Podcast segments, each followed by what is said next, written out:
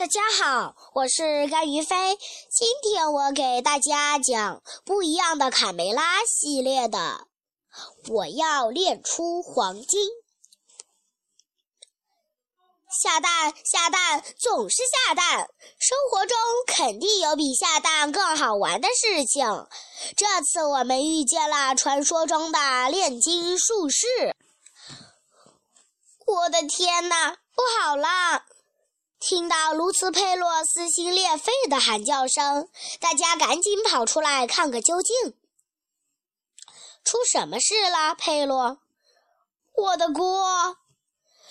卢茨佩洛难过的指着空空的草地：“有人偷了我的锅！谁能做出这种事来？”皮迪克绞尽脑汁也没想出来。没有了锅，我就再也不能做饭了。想到这儿，佩洛大哭起来。这口锅熟悉我所有的食谱，我的锅呀，它是多么完美，却不见了。振作点，佩洛，我们会帮你找回来的。皮迪克安慰道。我的金虫，我攒的一大桶金虫全没了，被吃得干干净净。大嗓门拿着空桶，痛苦的大喊。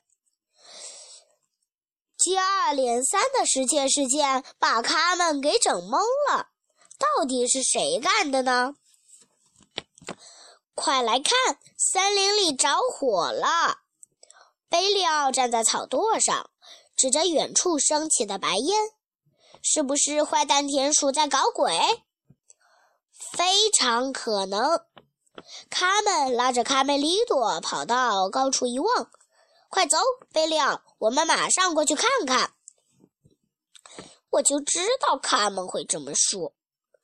贝利奥不情愿地从草垛上下来，等等我呀，别跑那么快。卡门和卡梅利多。朝着森林深处跑去，很快就到了冒烟的地方。哈哈，得来全不费功夫。这是佩洛的锅吗？这热腾腾的煮了一锅什么呀？咕嘟咕嘟。趁现在没人，我们过去看看。三个小伙伴凑到锅前，往里一看，什么味儿呀？哎呀，实在是，实在是太难闻了！贝利奥忍不住捂住鼻子，比佩洛的手艺差远了。你觉得这能吃吗？卡梅利多好奇地问：“嗨，你们好，朋友们，欢迎来到魔法实验室。”一个戴着厚厚眼镜的男孩突然出现在小伙伴们的面前。请允许我自我介绍一下，我是尼古拉·费拉梅尔。他们不等尼古拉介绍完，便抢着问：“你手里的，你手里拿着的是田鼠普老大的三叉戟吗？”我正好缺一柄大叉子来搅拌。这是在树后面找到的。男孩对卡门挤挤眼，这下麻烦大了。咱们回去吧，锅不要了。贝利奥吓得抱住卡梅利多：“你干嘛不用自己的东西，非要偷我们的锅？你知道佩罗有多伤心吗？”别生气，你们的锅太完美了，我用完之后一定还。尼古拉继续用三叉戟在锅里搅拌。我在做一项非常重要的实验。天哪，青虫！这不是大嗓门的那桶青虫吗？也是你拿的？太可惜了！多新鲜的虫子，和废铜烂铁一锅炖了。卡梅利多遗憾地摇摇头。太恶心了，反正我不会吃。要知道，朋友们，你们即将成为历史的见证者。我做这个实验是要成为炼金术士，别小看这一锅东西，从中能提炼出黄金。在这本神秘古书的指导下，我一定能炼出黄金，实现梦想。我要用炼金得来的财富建医院，救治病人。你真大方，但你用这些石头、虫子、废铜烂铁就能炼出金子？卡梅利多不解地问。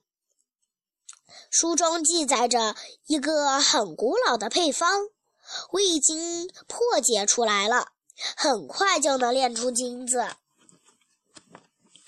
这小孩疯了！卡梅利多小声对贝利奥说：“没错儿，我也不是很看好他。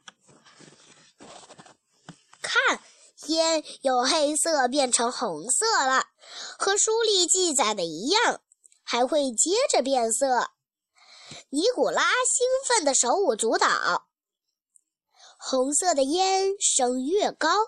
越升越高，逐渐变成了绿色，接着又变成了黄色。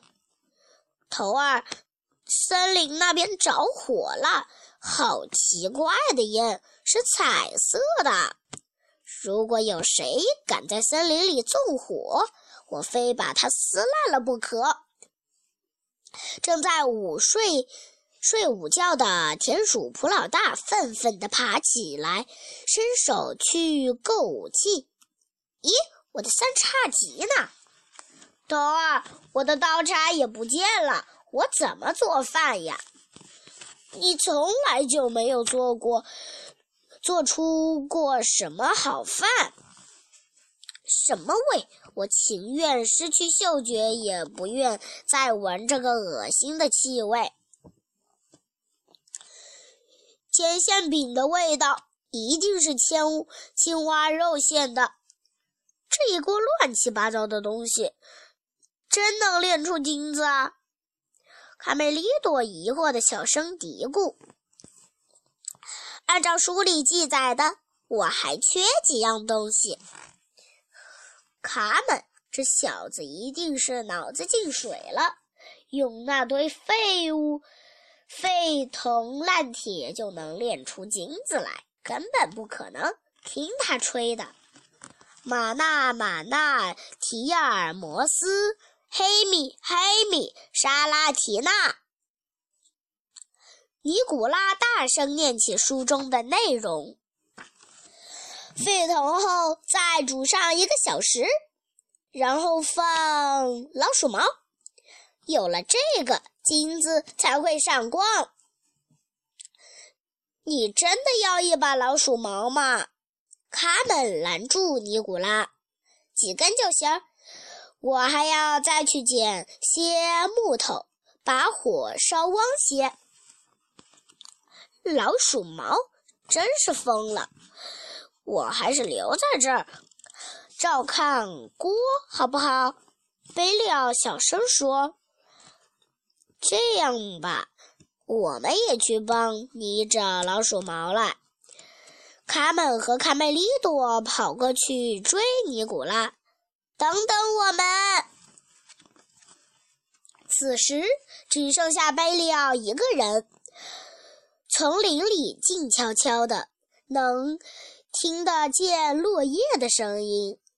我觉得还是藏在灌木丛里。对我对锅都更安全，好像是凤尾鱼馅儿的，我真有口福。田鼠克拉拉寻着味儿，来到了尼古拉的实验场。我怎么才能尝到美食呢？有主意了。如果我带些蘑菇作为交换，厨师就会给我他的秘密食谱。就这么办。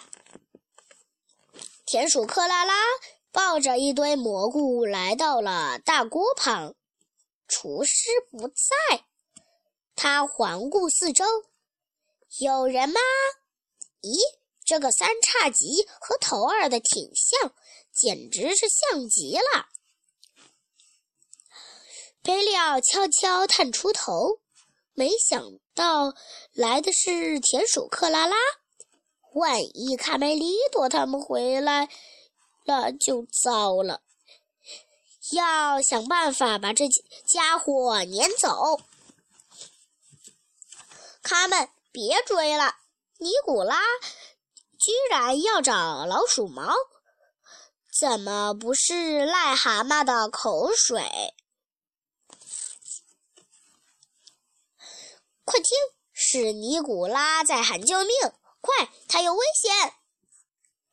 你就是那个偷了我的三叉戟，又要烧森林的臭小子！实在抱歉。我只是想把这些东西混合在一起煮，为了练我的三叉戟呢。你也给煮了。这个故事很长，下次我继续给大家讲完。谢谢大家。